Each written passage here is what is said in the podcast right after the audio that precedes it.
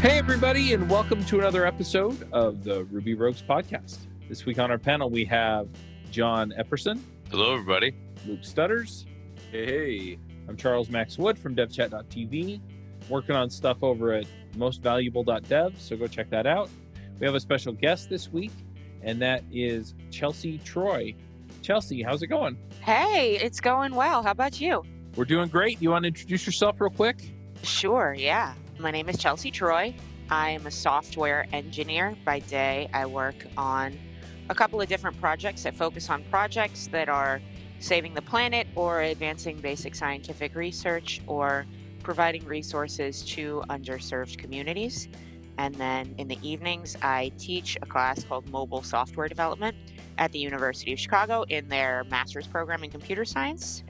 And or I don't know, organize a couple conferences here in Chicago when we're allowed to have conferences, which is, you know, not not right now. So I spend a lot of time lately taking walks and going on bike rides because we only get 100 nice days in the city of Chicago. So Leveling up is important. I spend at least an hour every day learning ways I can improve my business or take a break and listen to a good book. If you're looking to level up, I recommend you start out with the 12 week year as a system to plan out where you want to end up and how to get the results you want. You can get it free by going to audibletrial.com slash code. That's audibletrial.com slash code. Nice. If you had a heat wave out there like we've had out here, So it's funny you ask. Last week was relatively warm, but this week it has been, it's not going to get back to 70 degrees until the weekend. It's been in the 60s, which is really nice for being outside, with the exception of the fact that it's been raining cats and dogs for a lot of that. And so, I mean, people, the people enjoy the temperate weather so much that they just go out in it anyway with their umbrellas and raincoats. But I like I like a cloudy day without the rain when I can get it. nice. Yeah. Well, the the topic that I have on our on our calendar is practical debugging. And it looks like you've given some talks on this. You I, I found a blog post about it on chelseatroy.com. I'm I'm a little curious as we get going like what what is your approach to debugging cuz it seems like a lot of people just kind of go and tweak the code until it works.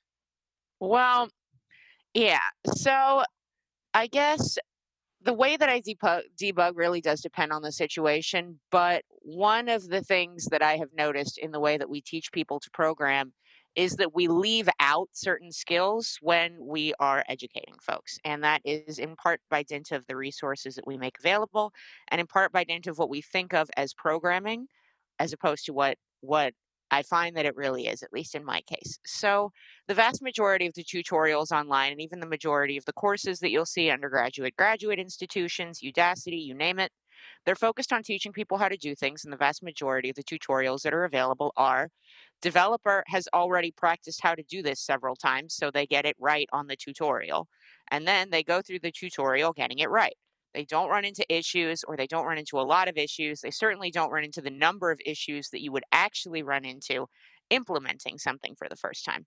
And that's for a number of reasons. They want the tutorial to focus on how to do something, they want the tutorial to be a relatively smooth experience for people, which is good and it absolutely has its place.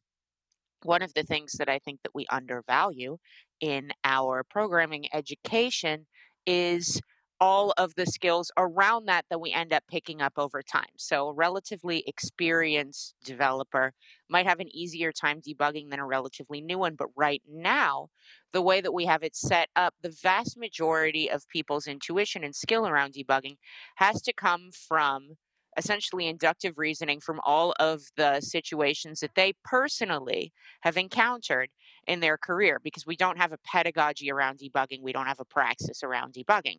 We just sort of like figure it out from all of our individual experiences. Now, for that same reason, we don't see particularly good translation between debugging on one stack and debugging on another stack. Take an extremely experienced Rubyist or extremely experienced Rails developer, and they'll be absolutely excellent at debugging in Rails. Put them on a mobile stack, and they're going to have a lot more trouble than you would expect based on the amount of experience that they have in Rails because there isn't a generalized praxis for debugging. And so a lot of people's quote unquote debugging skill comes from I have seen literally this exact bug before, as opposed to I have seen bugs like this before and I know what might be causing it, or I have some intuition about how to narrow down what might be causing it.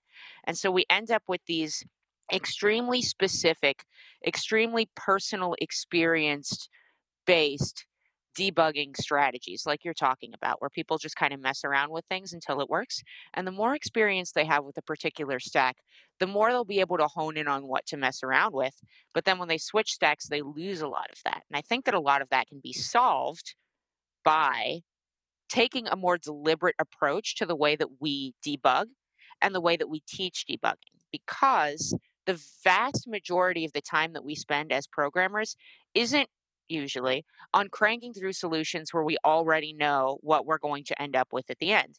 And in the mm-hmm. situations where we are doing that, where we're cranking a whole bunch of code, we know exactly how it's going to work. A lot of times developers think of that as rote. They don't really like it. What they want to do is they want to approach new challenges. And when we're approaching new challenges, we're spending more than half of our development time looking at something that's not working the way that we were expecting it to work and needing to figure out why it's not working the way we expect it to work and how to get it to work. And because we don't model that, because we don't teach that, folks assume that a quote unquote good developer spends less time doing that than they actually do because we don't see it modeled anywhere. And they, in addition, spend more time doing that than they might need to if they had a strategy for going in and debugging something in a general sense. Does that make sense? Yeah, it makes sense to me. I'm one of the people that, yeah, I, I just want to make it work, right? And so if I can shortcut even a well reasoned approach, I'm going to try it. Yeah, it's it's it's a tough it's a tough intuition to fight, and I think that there's a reason for that. I think that we think about programming as being single modal when there's actually two modes to it. So the first one we might think of as like building mode or productivity mode. This is mostly what we see modeled. This is mostly what we see in tutorials, and this is mostly what we're striving for. This is also what we reward software engineers for. If we see them spending a lot of time in this like cranking building mode, we think of them as a good software engineer. And in that mode, we're focused on getting something working fast. Our focus is on creating something that wasn't there before. And speed is like of the essence in this mode. So the problem comes in that that mode is most effective when we understand what our code is doing. In a case where we're facing a bug or in a case where we're facing an issue in our code, by definition, we don't quite understand what our code is doing. Because if we did understand what our code was doing, it wouldn't be doing the thing that we don't want it to do. So the base assumption that makes the building mode work is no longer true. But we continue to try this building mode. We continue to move as if speed is of the essence, as if the focus is on getting something to happen. And it doesn't end up working particularly well. And it works worse and worse the less we understand exactly what our code is doing because speed relies on making quick judgments, right? Speed relies on heuristics, it relies on assumptions. And when our assumptions are correct, then we can move faster. But if we don't understand what our code is doing, there's some assumption that we're making that's incorrect. And the faster we try to move, the more likely it is that we gloss over that assumption, that we don't take the time to re examine that assumption. So the faster we try to move, the lower the likelihood that we're going to be able to end up catching an insidious bug because we're not re examining those assumptions that we're making. So there's really a second mode that we need to be aware of in programming, and it's something that we need to switch into when we don't understand what our code is doing. We need to be able to switch from that building mode into an investigative mode where we're no longer focused on creating something that once upon a time wasn't. And now instead, we're focused on understanding exactly what our code is doing, but maybe more importantly, understanding our assumptions about what our code is doing because somewhere in those assumptions, something isn't matching up. That's our opportunity to slow down, to compare what our code is doing to what it is that we think our code should be doing, and narrow down the location in the code where the difference is happening so that we can then fix it and bring our assumptions and the code's function back into line to resolve the issue. You're so, gonna make me slow down, huh? Go ahead. Yeah. So you you all right. So talking about these modes since since we got here, because I think this is super interesting and it's it appears that you have thought quite a bit about this because you're super eloquent at talking about it. Thank you. I appreciate that. There's a lot so there's a lot of language here and I think I think I vaguely understand what's going on. I, hopefully I understand it slightly better than that. How do you teach this to somebody? Because as I was sitting here listening to you talk, I'm like, okay, yes, I recognize where over I mean, I've been doing this for almost 15 years. So it, at some point, hopefully, I've gotten sort of good at this, right? And I feel like I have stumbled my way through sort of having these two modes, right? Or at least I can I can look back on my past and like kind of feel like I recognize that. And as I as I think about like people that I'm mentoring, this is this is kind of the frame that I'm thinking about right now. This is definitely a stumbling block, right? So for example, I have one person that I mentor right now that they're always in build mode every week and I'm spending all all this time and energy trying to get this person to slow down, right? So like are are there ways do you have tips? Maybe you don't. Maybe you're just like, look, I'm just talking about what it what we should do, not necessarily how we get there, right? And that's fine. But I'm curious if you have tips, how do you convey this to somebody? Hey, look, like here's the value of slowing down maybe here's a framework for when you choose to slow down and when you you know flip back to build mode i know there's a lot of weird questions in there look what you want out yeah no it makes sense to me. I think that you're right. So one of the things that we need to be able to identify in practice is when do we need to shift between these two modes? What signals can we use to determine that we should be in a building mode versus an investigative mode. And so, one of the things that I use for this is so there are a couple of different strategies that we can use for debugging, right? And there's one in particular that tends to show up really, really commonly when we are in when we are in build mode because it is effective for build mode. So I call it the standard strategy. And what this is, is that when you run into a bug, you try changing the thing that you think is most likely to be causing the bug, and you see if it works or not. If it doesn't work, you try changing the thing you think is second most likely to be causing the bug, and hopefully that works. And if it doesn't work, then you try changing the thing that you think is the third most likely to be causing the bug.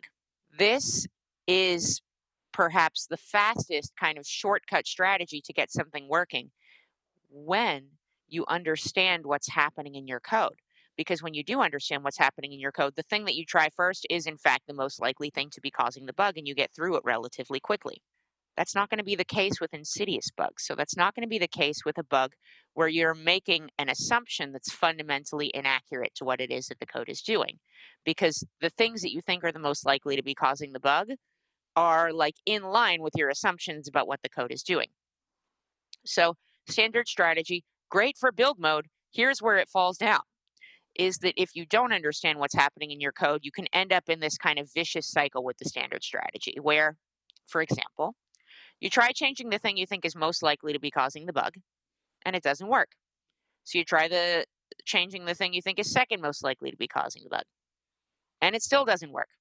So you run out of ideas and then you get pissed and you go back and you try changing the thing that you tried the first time to see if it works this time around and you get in this kind of like vicious cycle with it right that's the failure mode for the standard strategy that's where build mode fails us when we don't understand what's going on with our code and that I think is a really strong signal. When you're going back and trying the thing again that you already tried and saw didn't work, yeah, sometimes that works. Maybe that's what it was. There was some config issue or something like that.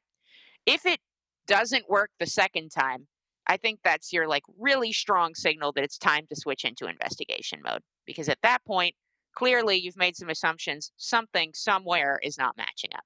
So then if if the standard strategy is not going to work for us, we have to have strategies that we could use instead, right? There's got to be something other than the standard strategy. Figure out, you know, instead of focusing on getting the thing working as quickly as possible, we we can instead pick a strategy that focuses on something else.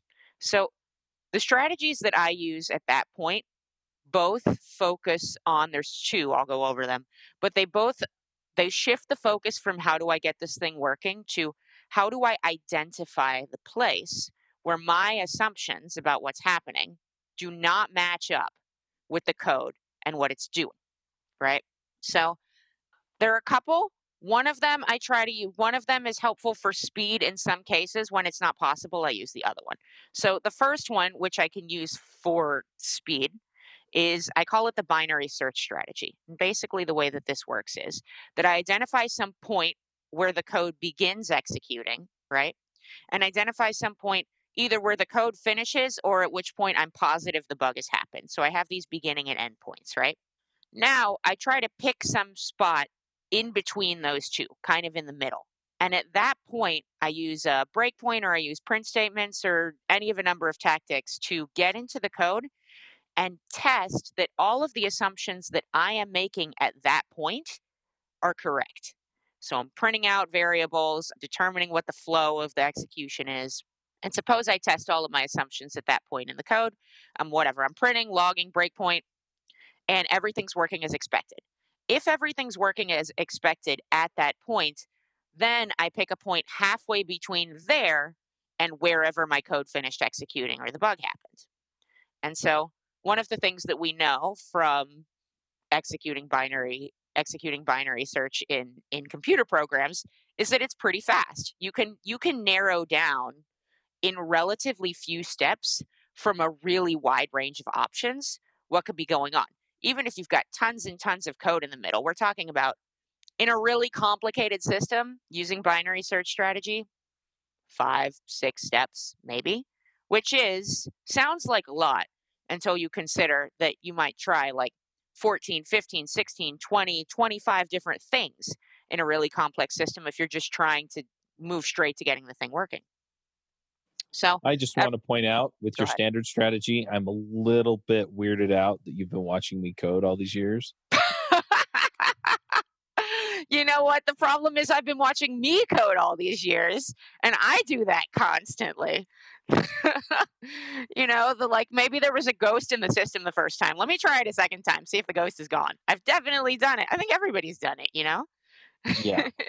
But but what you're saying makes sense as far as the the binary search strategy. It's the same idea as a binary search tree, and I'm I'm assuming that you got the idea from some structure like that. But yeah, you know, I mean, we talk about Big O, and everybody makes a big deal out of it as an interview question. But I mean, yeah, you here it, it actually is a measure of speed, right? Because it's log of n, you know, number of lines in the area you've identified as where the bug may be occurring. Mhm. So, you know, and and the fact that you can pick chunks of the code instead of, you know, specific locations within the code allows you to narrow it down. Well, it's either this chunk or that chunk. Mhm. And and so, you know, you you might have two log n Yeah. you know, to to narrow it down. Yeah, instead of you know, essentially you're just doing a random selection Yeah.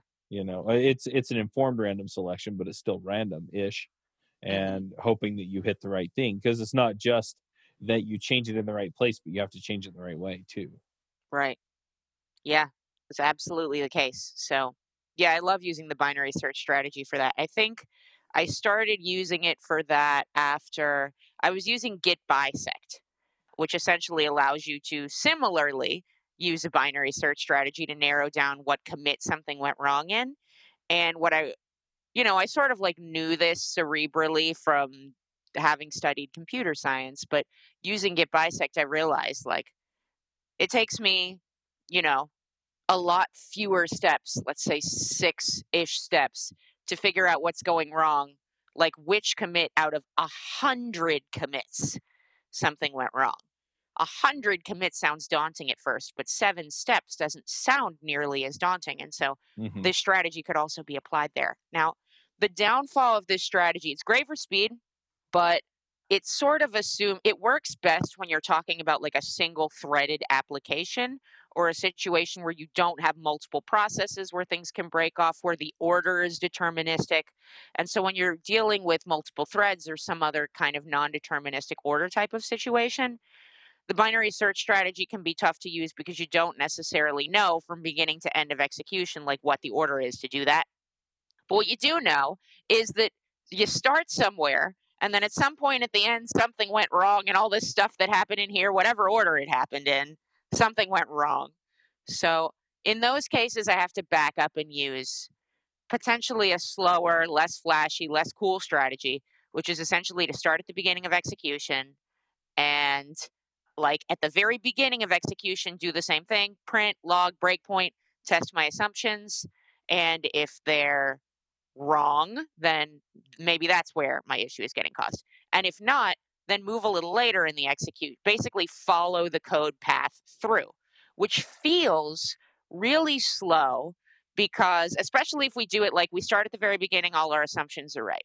We start one step down all of our assumptions are right we we go to two steps down all of our assumptions are right. Okay this is getting boring when do i get to skip ahead? And then we get to step 3 oh wait a minute i was assuming i was just skipping to step 8 and all of this time and the problem was in step 3 so suppose that there are like 15 steps there that sounds like a lot, but if your problem is in step three or step four or step five, you only have to try as many until you figure out what the actual problem is, which at most is going to be 15. Whereas if you're trying the same thing a million times at step eight, that ends up still being more steps, even though this process feels really slow because, kind of, again, by definition, like we don't know what's wrong. So it makes sense to figure out, it, it makes sense to systematically figure out what's wrong. The other really nice thing about that strategy, or both strategies really, is that we can feel like we're making progress on a bug even if we haven't fixed it yet. Because psychologically, the way it feel well i'm interested in y'all's thoughts on this actually but my feeling when i'm fixing a bug using something like the standard strategy is my first assumption didn't work i've gotten nowhere my second assumption didn't work i've gotten nowhere i feel like i've made no progress until i have finished fixing the bug which really sucks right up until the moment where I finished fixing the bug. Whereas if I have a systematic strategy, I could say, all right, well, I haven't fixed the bug yet, but I have narrowed down like half of the possibilities for where it could be. And I know that I've narrowed down half of the possibilities because I've quantified the possibilities and I'm moving through them with some kind of like plan as opposed to guessing and if my guess is wrong, I don't really know how much longer I'm going to be doing this, you know? There's a there's another downside to that whole standard strategy too, which is if you continue the standard strategy, right, through the time you're at the point when you don't know what's wrong now right? But you continue just playing guess and check. Now all of a sudden you probably didn't take good notes as you're doing this and you lit when you do finally fix it you don't know why it now works and so this just becomes a boogeyman that you're just like scared to go back and touch again because you're just like well i can't touch any of that stuff. I literally have no idea why it's working now. I, I mean i have done this and i can't i can't even like tell how many times like i realized somebody else was doing this because they're like shoot i don't know why it's working you know? Yeah. We uh I think it's really funny when people talk about how programmers, you know, oh, you know, software engineers or engineers, they're like, they're not, they're not superstitious or any of that stuff. Everything's evidence based to them, and I'm like, no, definitely no. That's not how this is. Like the longer you work with software, the less you trust software. There's a reason for that, and it's not.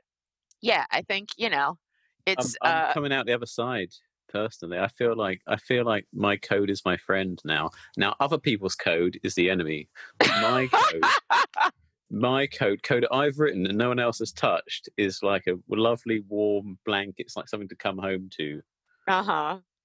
So so yeah, I, I I do feel like there's a big difference between debugging my code and debugging other people's code. Oh, absolutely. Is that like other people's kids? So obviously, uh, and I tell, I tell you what I feel like the difference is is that when I'm writing something, I tend to find the bugs at the time. Yeah, so so I, I, I, this probably isn't true, but it feels like it. I feel like I'm finding the, the bugs when I'm writing it. But when when you've I mean, it happened the other day. I was asked to come and look at a Rails five site and work out why it was being being a naughty website, and it's someone else's code, you know, and uh, it, it, you just got no no idea what's going on at all, and it just feels like a much more difficult process. Mm-hmm. And I also get a lot angrier when I'm debugging other people's code. I'm a lot more forgiving of my own code. Is there, is there a, like an anger management approach to debugging?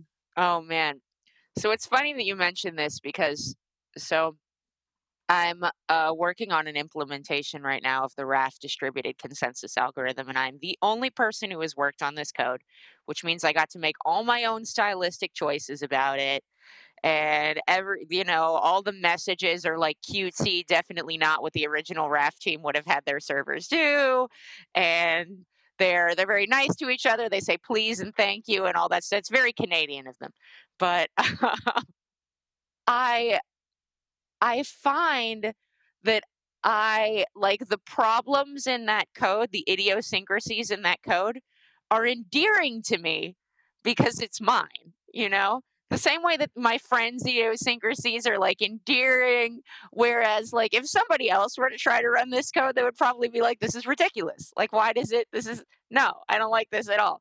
But it's fun to me.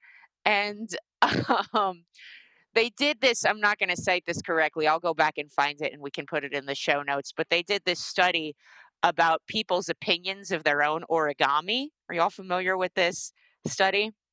So essentially, they taught some people how to do origami, people who were not particularly skilled at origami to begin with. And what they found was this really interesting effect where the objectively worse the finished product was, the more the creator loved it because it was an indication of how much they had struggled with the origami.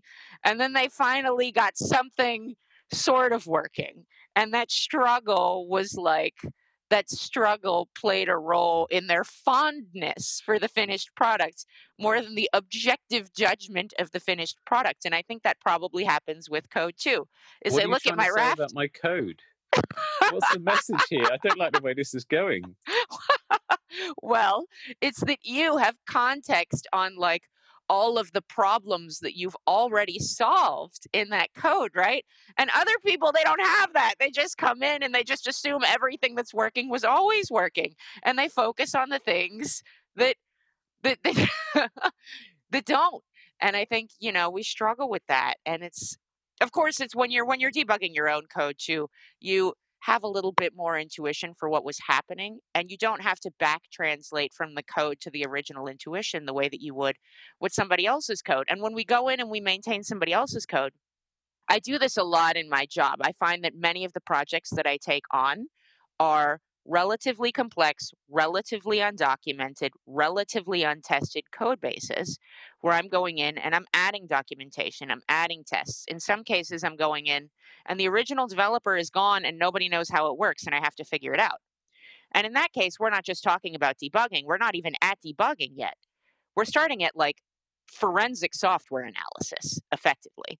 We have to be able to go in and like CSI this code and figure out from clues like what's what's going on what's going on in there and figure out you know based on like these indicators in the code i think originally this piece of it was supposed to do this and that's a whole separate skill set from debugging which is also you know forensic software analysis is a fun thing to get good at too but once again like debugging if we're not if we're not promoting that to a first class skill set, if we're not recognizing it and teaching it as a first class skill set, it just feels to people like either wasted time or like an indication that they're not good at their jobs. And it's not that they're not good at their jobs, it's that this is a skill that takes time. And the fact that you need to take time to do this thing doesn't mean you're bad. It means that this is one of the things we have to take time to do when we're doing this job. The same way that a cowboy, you know, it's not just about riding. You also have to be able to saddle up your horse. You have to be able to feed your horse. You have to have cattle sense or whatever it is they have. You have to be able to cook your beans in a can on the fire. You know, you got to be able to do all this stuff that's not just riding your horse, right? And it's not wasted time to do all those things. It's stuff you got to do to be, you know, a cattle person. And I think it's the same with debugging, forensic software analysis. We've got these skills that we need that we don't factor into our mental model of what it means to be a good programmer. And we really should. Can I ask you about reproduction? Sure. Because what's your half, question? So when a man and a woman love each other very uh, much. I'm so glad you picked that up. Um, the hardest bit I have, especially in Ruby, because there's so much Rails floating around, is reproducing the expletive expletive bug. Because a lot of the stuff I do is kind of an e-commerce site, and you get the people phoning up and they said your website just done that, and then the client phones me up and I said like they say something like once or twice a day, the website does this, Mhm. right? And for most people, it's fine. But it's those edge cases where you're hitting a bug which can't be easily reproduced. Mm. And often, once you have reproduction on that bug, solving it is just like the easiest thing ever. It's just getting it to do it again. So, is mm. there any tips for getting it to do it again? Oh, that's a good question because that can be a really tough one. You know, it can be hard to replicate the exact environment that it that it happened in, the exact state of the database that it happened in, the exact like whatever the configuration is that's going on. We know with bugs that are tough to reproduce that if we're not able to get it to reproduce, there's some aspect of the configuration that is outside of the environment that we're currently modeling that is different from what the person who saw the bug originally provided. And I think there's kind of two parts to this. The first one is recognizing which aspects of the environment are missing from our understanding. And this one is tough, but it's the one between the two that I think software engineers have a little more success with than the other one. Because the other one, and this is an ongoing struggle, is figuring out how to get the details of the entire environment to be able to replicate it 100%. Because when somebody phones in and they say, like, my app just did this, it's not necessarily it's not necessarily true that that person has access to the details of the entire environment where the problem is cropping up or that they're even like aware of all of the environmental variables that might be causing the issue. And so in those cases it can be really really tough and sometimes the solution ends up being all right so it happens once or twice a day. We take all of the issues of this type and we put them in a bucket. And suppose that it happens so we get two of them one day two of them the next day and two of them the next day. So at what point does this bucket have enough data points in it that we can go through and systematically compare it to all of the times when this worked correctly that aren't in this bucket what environment variables do we think could be different between those two situations? And so unfortunately i think sometimes we got to like wait and figure out from this collection of individual instances what might be different about the individual instances from the way that like normal circumstances operate. We see some so there are there may be some valuable transfer here between techniques that that medical researchers use for diagnosing and understanding rare conditions is that you just don't have that many people who have it happen but in order to get solid research on a condition, you have to sort of have a minimum sample size. And so what they'll do is they'll try to create a record of everybody who has this condition and hopefully get the sample size up to, you know, 20, 50, 100, something where they can start using some aggregate analysis techniques to figure out what the difference might be. But I think sometimes with rare bugs, we like I said, it's tough. And if it's not happening all the time, it can be difficult. But sometimes we're not where it's tough in the first place. And we're making it tougher on ourselves by not taking that systematic step either. We don't have a record of all the times this rare bug happened so that we can start to implement some aggregate analysis when it's happened 20 times, 50 times, 100 times. And we can tell customers in the meantime, like, you know, we know this is a really thorny issue. We're not really sure why it's happening. We're in the process of data collection right now to see if we can figure out why it's happening. And on the back end, be collecting that somewhere so that we know when we get to some certain number that we think like we can try again and try to do some aggregate analysis on this. Then we'll set aside time. We'll put in, we'll put a ticket in the system for when we get 20 examples of this. We'll go back and take a look at this in the aggregate, as opposed to each individual time it's happening, attempt to like debug it based on that single instance without looking at any of the instances in the past. We have this is a little bit unrelated, so I promise we'll come back to the actual subject of debugging. But we see a similar tendency in organizational dynamics in teams on software teams where like if somebody's demonstrating a pattern of behavior of like mild microaggressions or like one little bitty thing that's like not really worth addressing on its own sometimes those situations can be insidious because in any given situation it's like not worth bringing up but over time this person demonstrates a pattern of doing this and we don't we don't you we don't have any like aggregate strategies for saying you know there's this teeny little thing there are these teeny microaggressions and any given one of them might be a mistake but it's happening like regularly over the course of years and so it's a pattern that we need to address.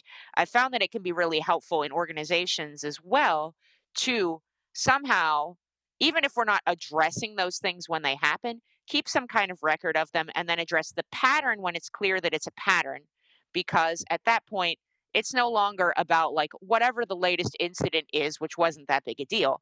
It's about the fact that the individual incidents, though not a big deal individually, aggregate to form a pattern that is, you know, ever so slightly dragging on our team, ever so slightly increasing our turnover, our churn on who leaves the company. And it's it's a cost that over time we can't afford, but it's tough to address at individual instances. So I think there is there is a parallel there. But I know we're not talking about organizational dynamics. We're talking about bugs. So I'm happy to come back to the code side. People have bugs in their personality and they need to be fixed. Oh yeah, absolutely. Have you ever wondered if you could be offering a faster, less buggy experience for your customers? I mean, let's face it, the only way you're going to know that is by actually running it on production. So go figure it out, right? You run it on production, but you need something plugged in so that you can find out where those issues are where it's slowing down, where it's having bugs.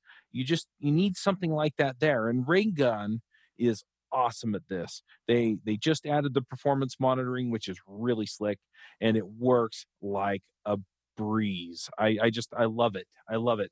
It's like it's like you get the ray gun and you zap the bugs. It's anyway, definitely go check it out. It's going to save you a ton of time, a ton of money, a ton of sanity. I mean, let, let's face it grepping through logs is no fun. And having people not able to tell you that it's too slow because they got sidetracked into Twitter is also not fun. So go check out Raygun. They are definitely going to help you out. There are thousands of customer centric, customer focused software companies who use Raygun every day to deliver great experiences for their customers. And if you go to Raygun and you use our link, you can get a 14 day free trial. So you can go check that out at rubyrogues.com slash raygun. Uh, one one place where we have a solution for this, right? So a clock. Your clock gets off by a little bit like every moment, right? Yeah. But you don't go to your clock every two minutes to go fix it by like the tiny milliseconds that it's off. Mm-hmm. You do it like once or twice a year, maybe, or something like that, right? So we sort of this is the same thing right? We you set up a system that you can check in or whatever it is, right? Like, but but you have to design a system around it. Like, it's not something that you can you can't let it go because otherwise your clock doesn't work anymore. But you also can't check it every moment. You have to come up with some system that works for you. I feel like it's kind of like the time boxing thing. Like everybody that I mentor, I like teach to time box, mm-hmm. and and they're like, well, how long do I time box for? And I'm just like, that's actually a personal thing. You just kind of say, you just kind of figure it out for you. Like I have my own time boxes that work for me. I tend to break my days down into like half days, more or less, uh, mm-hmm. just because that works really well for me. Like you know, I eat lunch. There's like a natural break, and and because I'm like ADHD and I'll like get super hyper focused on something, like that the I always come up for air at a half day, so I can guarantee that I can at least time box for that. You know. Mm-hmm it, it's all sort of the same thing. But my point is like you have to design a system. Getting back to the subject or whatever, it, and I, I don't feel like you're saying something different. I feel like it's going to be a personal thing, kind of thing here. Yeah, I would say so. I think so. This conversation is making me wonder whether Sentry and similar error logging platforms have a way for you to like automatically put certain types of bugs in buckets and then like alert you when the bucket has a certain number of issues in it or something. I know that uh, some of them let you bucket, right? So so if I have like the same kind kind of bug happen again, it like buckets it together. It says, "Hey, here's an instance. Here's you know here's a list of ten instances that it happened." Mm-hmm. I don't know. I don't know if there's an alert. I mean, I can make it. I've used like three or four of them, and I can. I mean, they usually give you an option to like give you a daily briefing or something like that. But right. Like I know that Sentry has a button that allows you to just mass ignore a certain type of error. So I wonder if there's the opposite, you know, like if there are enough of these, tell me. We should, we should discuss mass ignoring errors because that's a that's a ignore like leaving the beeping signal on all the time is also a problem. Like Where you just put electrical it, tape over the check engine light. I don't need to know about this. that means when you really do have a problem, you have no idea. That's absolutely true. So this is something that I've run into a fair amount with end-to-end tests on mobile applications is like and part of this is that sometimes the end-to-end frameworks are like a little flaky at their core. I get yeah, that's absolutely true. But the signal to noise ratio is like low enough that sometimes developers start completely ignoring their end to end test to the point that they don't even look at why it's failing. And at some point, the reason it's failing like sneakily changes, but people don't notice because they just see it fail and they're like, oh, that test always fails. And then a few months later, something was wrong in the app for months. Oh, we didn't realize this was wrong. Why didn't we realize it was wrong? Or in the best case, somebody goes in and they actually take a look at the end to end test and they're like, wait a second, wait a second, it's actually pointing out an issue. This isn't just flakiness, it's like actually a problem. Uh, oh my gosh. So Andrew Mason, who actually used to be on the show, uh, so I, I uh, chat with him every week. And he was just discussing this pro- exact or a similar style of problem last week, right? Like, and he was he was trying to deal with the code base where like it was just failing. Sorry i'm totally about to say an opinion here so it could be controversial uh, but he was like well you know which test do i delete? And i was like dude i was like if your test suite is failing it's providing zero value right now. I was like just start commenting stuff out until it's green.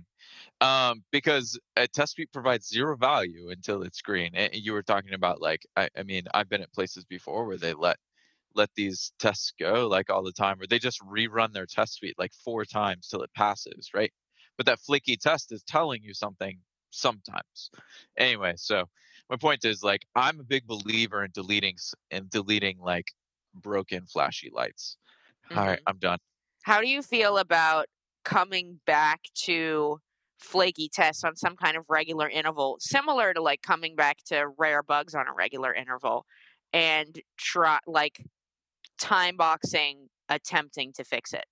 I think that's the same thing, but I'm not really a big believer in.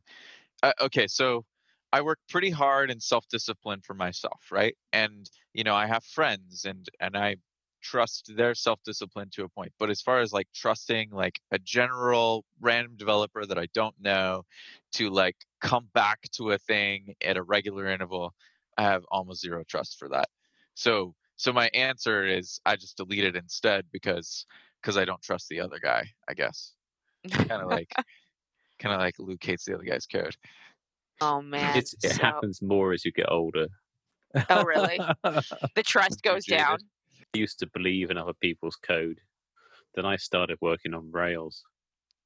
Oh man. So a friend of mine, Hillel Wayne, he also keeps a software engineering blog, and uh, in one of his posts, he's talking about Uncle Bob and Uncle Bob's um, approach to software resilience, and he, uh, in in talking about that approach, he points out that parts of the approach rely almost entirely on telling developers to be more disciplined and that you can't that doesn't like discipline as the solution for making something not happen is never going to make that thing not happen because you can't just get an entire population to all exercise discipline to the threshold that you would like them to Code fewer bugs, guys.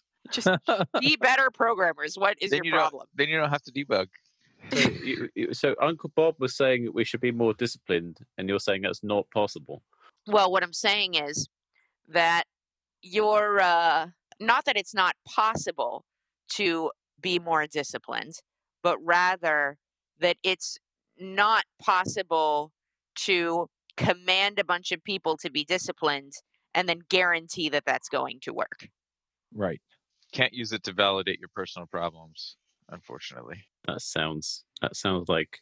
Do you want to share, John? No, I, I, I actually was just saying that like you can't, you can't use the excuse of like, oh, I can't be more disciplined because they said it on Ruby Rogues. oh man. Oh. If people always take everything that we say on here as ironclad advice, and there are a few statements from earlier that I need to reject, but um, That's the you sh- sign of a good podcast that you wish you'd never done it. Oh man, is it? I will say that for myself, part of the reason I use automated testing is precisely because I do not trust my own discipline. Because, you know, there are certain circumstances where, now let me go ahead and say that I think unit TDD is very valuable in certain circumstances. I also don't see unit TDD as a panacea for software verification. I think there are other methods that we can use in addition. And I happen to also think some of those other methods are better suited to certain problems that unit TDD doesn't address. However, however, one nice thing about unit test driven development is that if I write the test first, then I code for the API that I want as a reader of the code, which is good because code gets read many multiples of the number of times it gets written. And so I can be lazy at the point where I'm writing the test and write for the API that I want. Then, when I'm writing the actual code, I'm held accountable for an API that's relatively easy to read, as opposed to starting with an API that's relatively easy to write, which ends up being harder to read, which causes more strife over the course of the life of the code base. And it, that works precisely because I do not trust myself to go the extra mile and make the easy to read API without the accountability step of the test in the front. And I imagine that my code would be harder to read if I weren't using that where I can to make and to hold myself accountable to that API. So it's a it's a perfect example of using a system precisely because I don't trust my own discipline. I can't I cannot rely on discipline even in the one person system of myself to make things work the way that I ultimately like theoretically want them to work because in the short term it's harder for me. Yeah, well, the other reason that I do a lot of that is just that I mean, going back to the assumptions on how things work, I'm not going to remember that next week. I mean, honestly, people are like, "Well, if I come back to it in 6 months." I'm like, "If I come back to it in 6 days." Right? Mhm. And so, you know, by having some of these disciplines, it, you know, just speaking to the larger idea here, right? Um, yeah, if I can encode my assumptions, if I can make sure that the things that I care about are things that I am checking on, that's that's where it makes sense. Mm-hmm. What's the adage? The more you cuss about a line of code and how inscrutable it is, the more likely it becomes that you wrote it. That is so true. Git blame. Ah, crap. Yep. Yep. And then the other half of the time it's, well, look, John did it. And then you go and you look at the that commit and he ran the linter and it changed the indentation. I actually put the code on that line anyway. I've got a theory that linters are making bugs harder to find oh, because back in the day, you used to be able to side channel, do a side channel attack on most code bases. Or if you found like different indentation and non-standard formatting and stuff, I just kind of zero into that. You go, ah, this person can't be bothered to put a space before their curly brace, so the chances are they're they're a total loser. But now, and this is where the bug is. I'm like, you know, if it looks if it looks all over the place, then I'm like, ah, there'll be bugs here. And I just found this was really helpful for assessing code qualities. Can they can people be bothered to indent properly? But now with linters and the RuboCop and everything, then everyone's code looks the same. So you don't have that kind of side, that meta attack, that side channel attack to spot the dodgy bits of a new code base. Am I am I am I am I off on one there, or is this a real thing? Now you have to read the code during code review. Is what you're saying? so your linter is eliminating some of your priors for where your issues in the code might be. I think I think the linter is solving the easy bugs, like you've misspelt variable name. And Yeah. you know, you've got kind of got RuboCops picking stuff up like this variable is never ever used, and that's it. But by removing those low hanging bugs, what you have instead is a kind of faceless wall of perfectly statically analyzed code. And the kind it just seems like bugs are getting harder. That's it. Bugs are getting harder and linters are to blame. That's exactly what we wanted it to do. we wanted it Yep. to take away all the easy bugs so that we can work on the hard ones. to Now you're eliminate the complaining that they're all hard. There's no easy ones for you to point out. Yeah. So Some people just can't be satisfied. Okay, so getting back on topic, I actually wanted to revisit a thing, and I'm not, I swear, I'm not trying to set you up for failure. I just felt like we should probably address this. But you talked, you talked about your three strategies earlier, mm-hmm. and how the sort of default one for us is this standard mm. strategy. Try out the place that I think has the bug, then go to the next most likely place, and so on, right? Until I eventually find it. At some point, you sort of have to like bail out of that and be like, "Hmm, I'm not getting anywhere. I should try a different strategy. Do you have a sort of rule of thumb, even if it's not perfect, for like when you start to bail out? I, I don't think that we actually called that out. Yeah, totally. When I am trying the same thing multiple times, even though I already saw it didn't work, is usually when I like if I haven't done it by then, that's the time So you wait until that point of anger. For me. yeah, right. exactly. When you've got like the orange face emoji is your actual face. That's fair. I, where I, mean, I, don't- I don't know. me. When do you I- usually bail out? How do you know when to bail out? I don't. But I'm uh I, I'm all I'm big into time boxing, so I'm usually like, you know, all right, well I'll let myself if it's something that I start out in the first place saying, I literally have no sense of where this thing is, right? Then then I'm just like, well I'll give myself like 30 minutes maybe to like it, it- sometimes I'll be like I'll give myself like five or ten minutes, right, to like play guess and check, and then I like jump into like something else hmm but but if it's something that like i feel like usually that process happens for me when i think i know where something is and then i start down the rabbit hole like with high confidence that i know exactly where this problem is and then i just keep discovering that i don't know where this problem is in that case it usually happens that you know i either need to like get up for a bio break or like to go eat or something and then i'm like huh i've been doing this for a long time i should probably like stop Mm. that's Yep. Yeah. I run into similar. And another thing that tends to happen to me is that I will be just banging my head against a problem with no luck for some extended period of time and then convince myself somehow to put it down and walk away. And in the time when I've walked away, it's like, I guess, on a background process somewhere. And then it occurs to me, oh, I haven't tried whatever, this other thing. Maybe I should do that instead. And it happens so frequently that now I get into these mental battles with myself where I can't figure something out and I want to keep working on it because, like, the more it doesn't work, the stronger my resolve grows to get it to work. And then I have to convince myself to walk away because I, for some reason, the more things don't work, the more determined I become that the next thing is going to work, which is doesn't match up with the data at all. But I've gotten better about it, but it used to be a real problem. What about caffeine and alcohol? Oh man. so I do like my coffee in the mornings. I don't know if it makes me a better programmer. I do I have noticed that if I if I try to like mess with a system after about 5:30 p.m., I'm probably just going to end up breaking it in some kind of way where I have to come back in the morning and start from like behind where I would have started if I just stopped at 5:30 because I have to fix whatever I broke after 5:30. Like the best thing that's going to happen if I commit after 5:30 is I'm going to have the system back at where it was when I started working, which is an issue. Interesting. I I find I sometimes I need both. Caffeine and alcohol. Mm. Mm. The caffeine to motivate you to find a bug because it's always like you know the big ones, always the ones you don't want to look at. hmm Right, so you get the caffeine to rev you up, and then eventually you reach the point of failure where you can't find the bug, and then Right. the alcohol lowers your inhibitions, and you start just trying crazier stuff. I like that idea as an inhibition inhibitor. I mean, Interesting. I wonder. That's how it gets depicted in pop culture a lot too, right?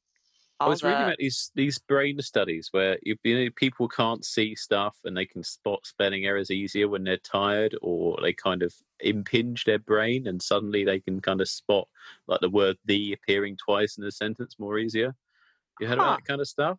I haven't heard about it, but I believe you. This is a I'm sure this isn't something I've made up, but they kind of do something to people's brains. Either they make them very tired or they they give them something, and then spotting spotting single character spelling mistakes is easier because their brain is no longer functioning on that higher level. A kind of reading, it's, it's no longer kind of speed reading. It's kind of doing one step at a time, and certain activities become easier. So uh, this this is an idea I really take to heart in my 4 a.m. banging the head against the wall bug hunting binges. I wonder if that speaks as well in part to why pair programming works is that you can have one person focused on the overall strategy and code flow, and then the other person's focused on like, is this word in there twice? Does this match the API as it currently is? Are we using this variable? You could sort of employ two different levels of thought at the same time that way. I don't, I don't have an answer one way or the other. I was just going to say the way that I always thought that code programming just worked is you had somebody writing and then somebody reading it. And the person that reading it was like, what the heck is am I reading? And I always felt like that that sort of was how I saw it working. But I'm sure there's many things at play. It just Yeah. works. I just trust it. So I did have a question. I think this is probably my last one for the day. But so this is this is kind of you you've kind of touched on this before. You said that you're sort of interested in creating uh, language around debugging, pedagogy, as you said earlier, things like that. It it seems like you are sort of interested in this space. There, I, I think. I mean, I, I take your point. Like I get it. Like you're right. Like I literally have no words to describe my process. Like today, I have some new words and some new systems, and that's really cool. It, are there things that are like missing from here? Like are there things that we need to do to make this work? I was thinking as you went along that this seems like a societal shift. You mentioned earlier, actually, I might be answering my first question and opening a new one. So you said earlier, hey, we we actually like basically reward people that don't debug well, and we're like not rewarding people that are basically by just rewarding people that are in build mode all the time. So are there like problems across the board that we should be addressing? How how do we get to a better place? Is This is a good question. It is a good question. I think that there are a couple of different pieces to it. And one of them might be about the incentive structure that we use for measuring our, I don't know if value is the word, uh, our, measuring our work as programmers or maybe as anyone. And finding ways to model that so that it doesn't necessarily feel like a waste of time. And there's a psychological component to that, and there's an actual organizational incentive component to that. And then the other part would be learning more about bugs. So I'll address both of those. The first one being the organizational incentive part. How do we go about you know, providing accolades and career oriented rewards to someone who is able to figure out and resolve this like thorny issue that nobody else has managed to figure or that has existed for a long time how do we promote that to the level of like getting this feature out on time? Because in essence they both they they do the same thing for the for the goals of the software. We want working software which means the feature has to be there but it also means that the feature has to be working and we want to make sure that we are recognizing and rewarding both of those things and maybe that's at the organizational incentive level it's something for engineering managers and directors of engineering to think about. On the psychological level so i'm a big fan of and this is my mom growing up my mom really loved mystery books and she kind of passed that on to me she even wrote some mystery novels she's very very into the mystery and uh, i had various plans for what i wanted to be when i grew up a detective a spy various types of things like that those I really did. It's a whole story. I'm not a spy. I already know somebody was had, about to ask me that, so no, I'm not. dreams that, like that. That's exactly what a spy would say. That that's immediately what people say when I tell them I'm not a spy. I'll let you come to your own conclusions about whether I'm a spy or not. But yeah, so but but one of the things that has kind of helped me psychologically make peace with long and onerous debugging processes is to imagine that I'm a detective in those scenarios and this is a case and you know which which cases do detectives get rewarded for solving the really hard to crack cases so regardless of whether or not there's any actual organizational incentive for me to go after this bug i get to depict i get to picture myself as like detective chloe decker or whoever and think of this as solving a case which is helpful for me as an analogy that makes me feel like, you know, I'm getting something valuable done. I'm getting something cool done. It's not this isn't this isn't like a yak shaving type of task where I, you know, it just has to get done and that's the only reason that we're doing it. There's something for me to learn here. There's something there's a skill for me to develop here. I'm going to be a better programmer at the end of this because I've resolved this bug. So that's the organizational incentive and psychological side of it. And then there's coming up with better ways to understand and categorize bugs. So, because bugs are something that we largely have approached by an individual guess and check method, there's not a lot of good systematic research on bugs, where they come from, how they happen, what they look like. We do see, so there are papers about like does static type checking reduce bugs? Does this reduce bugs? Does that reduce bugs? But the so so I'll go ahead and say the denouement of that is that a lot of that research indicates that the two things that quote unquote reduce bugs are code review and developers getting adequate sleep, which is an interesting result. But the thing is that as you look into these studies, I'll just say this looking into computer science studies can sometimes be a depressing endeavor because as we look into them, we realize that like the sample size isn't anywhere big enough to indicate a statistically significant difference a lot of the times. Or our there are multiple comparisons going on here. The statistical rigor doesn't tend to be very good. And in particular, in the case of debugging studies or studies of bugs, we don't have a good handle on what constitutes a bug. And so what happens? Researchers come up with proxies they try to come up with these proxies to indicate what a bug is in a code base. And it'll be things like this isn't a fake example. And I understand why they did it. I don't think this is a, you know, I, I, I get that it's really hard to figure out a way to say what is a bug. And so, and you need, once again, a lot of samples to be able to do any research. So, how do you find a lot of samples in a case where you're not really sure what a sample is? You try to come up with something that represents a sample. And so they'll say, we looked at these five code bases and we decided that any commit that changes two lines represents a commit where there was a bug. Like, what kind of proxy is that? I don't think that's a particularly mm-hmm, accurate mm-hmm, mm-hmm. proxy necessarily. There might be bugs where you have to change a whole ton of lines of code.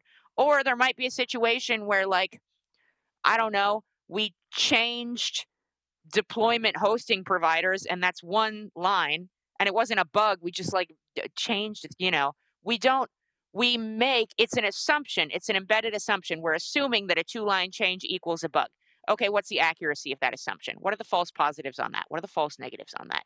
So we really just don't have solid research on bugs in that way because in order to do that it's really really tough to go back and retroactively figure out where the bugs were. You have to, in my opinion, have folks, or in my perspective at the moment, to get a good read on bugs, you have to have developers logging at the time of resolving bugs. What is the bug? How much time did you spend on this bug? What did the problem end up being? What are all of the things that you tried in the process? I think that a really solid, really insightful, illuminative study on bugs would require that kind of data collection. And that's a really, really tough thing to do. But I mean, I'd love to do that at some point. I would like to get a cadre of developers together who are committed to logging our bugs and how we resolve them and figuring out what patterns we can find in that. What took a really long time? What didn't take a really long time? What prior experience really helped me out here? where am I translating skills from one code base to another code base and stuff like that. And the data collection process would be super intensive, but I think it's something that hasn't been done and something that I would love to do and or see done. But I think that's sense. where additional terminology would come from. Yeah. Cool. Well, I've got to push us toward picks because I've I've got a hard stop in about 15 minutes. This has been really enlightening, and yeah, if people want to participate in the conversation going forward, how do they get a hold of you? Oh man. So my name is Chelsea Troy. My site is chelseatroy.com. My email is chelsea at chelseatroy.com. My Twitter is Hey Chelsea Troy. I keep it consistent on the name as, as much as I can. But yeah, I mean, I'd love to chat with people. Those are probably the places where you would find the most. I do have some blog posts about debugging already on the site. I'm happy to provide a link to the category or uh, what have you for the show notes if that's helpful. But yeah, I love to talk to people about this kind of thing. I'm on a bunch of Slacks too. It's possible if I'm on a Slack that you're in, my handle is Chelsea Troy because that's what it is on all Slacks. So, yeah. Awesome. Yeah, if we can get links to those in the chat, then we'll put them in the show notes. Are you freelancing or moonlighting? Or maybe you've thought about going out on your own? Every week, we have a group of developers at various stages of the freelancing journey on the Freelancer Show to talk about becoming better at freelancing. We also bring in experts to talk about marketing, SEO, and delivering high quality to clients. So if you're interested in going freelance or you are freelance, check it out at freelancershow.com. All right, well, let's go ahead and do some picks. Luke, oh. do you want to start us off with picks? I got to pick. I got to pick. I've been working on a giant uh, CCTV system that backs up about 140 gigabytes of video data a day, which is quite a lot. And it was, all based off a Mongo database, and the Mongo database likes to corrupt itself on a regular basis. We found that that bug, but we want to move some data off the server onto a kind of off-site backup. We had the idea of sticking it in a in an S3 or a or a Google Cloud object storage. And uh, my colleague used rclone, which I had not really heard of, but it was so fantastically easy to get a database blob. We're talking kind of this was only 100 meg, but any any size works. It's quite robust to get data into a Google Cloud Drive or it supports all kinds of different things. It was so easy to use and set up. My pick for this week is rclone, rclone.org. Uh, if you want to get data into the cloud from development environment, server, that is really, really good. It's fantastically easy. Awesome. John, do you have some picks for us? I have two this week. So uh, I think this is probably more well known in, in the gamer community or whatever, but because I think that most of us in the developer community are using laptops. But I have I have to I have my laptop and then I also have desktop machines, so I use a mouse. And I I got one of these gigantic mouse pads that like goes under your mouse and like under your keyboard, just like takes up everything or whatever. And it's like I don't even know how to describe like how much better it is than having a little like, you know, a few inches by a few inches wide square for a mouse. It's just completely different experience. Like I don't run my mouse off the edge of my mouse pad constantly kind of thing. It's great. Highly recommend that you can get them for fairly inexpensive too. They, I mean, they have they have plenty of expensive ones, but you can get inexpensive ones as well. I got a Razer one, and then I have like this Corsair one that I got for like five bucks actually because it was like on sale. Like you can get them for fairly inexpensive. So, but yeah, I totally, totally recommend getting like a gigantic freaking mouse pad. They're awesome. I second that. I've got a massive one, and it's also wonderfully absorbent of anything you spill. All right. Useful. So so there's that. And then the other thing that I was thinking about this week, I was just reminded because I got dragged back. So I've been a member of this Discord server for a really long time. It's apparently become popular, but it's like uh, so I'm really into mentoring and stuff and and some friend like was like hey you should come join the server like uh it's just people like learning how to code like answer their questions occasionally blah blah blah that'd be really cool. So i i've been in the server for like i don't know a few years at this point but it's called the coding den. It appears to me on the surface to be like filled with mostly probably like college kids and stuff but if you like are into mentoring you know they could probably use some more mature people to do some of that there are some of those people there. So if you're like into that, I'm just throwing this out there. It's the thing. So that's out there. It's apparently I I found it the other day. It's like apparently one of like the most populous Discord servers on Discord too. So for whatever reason.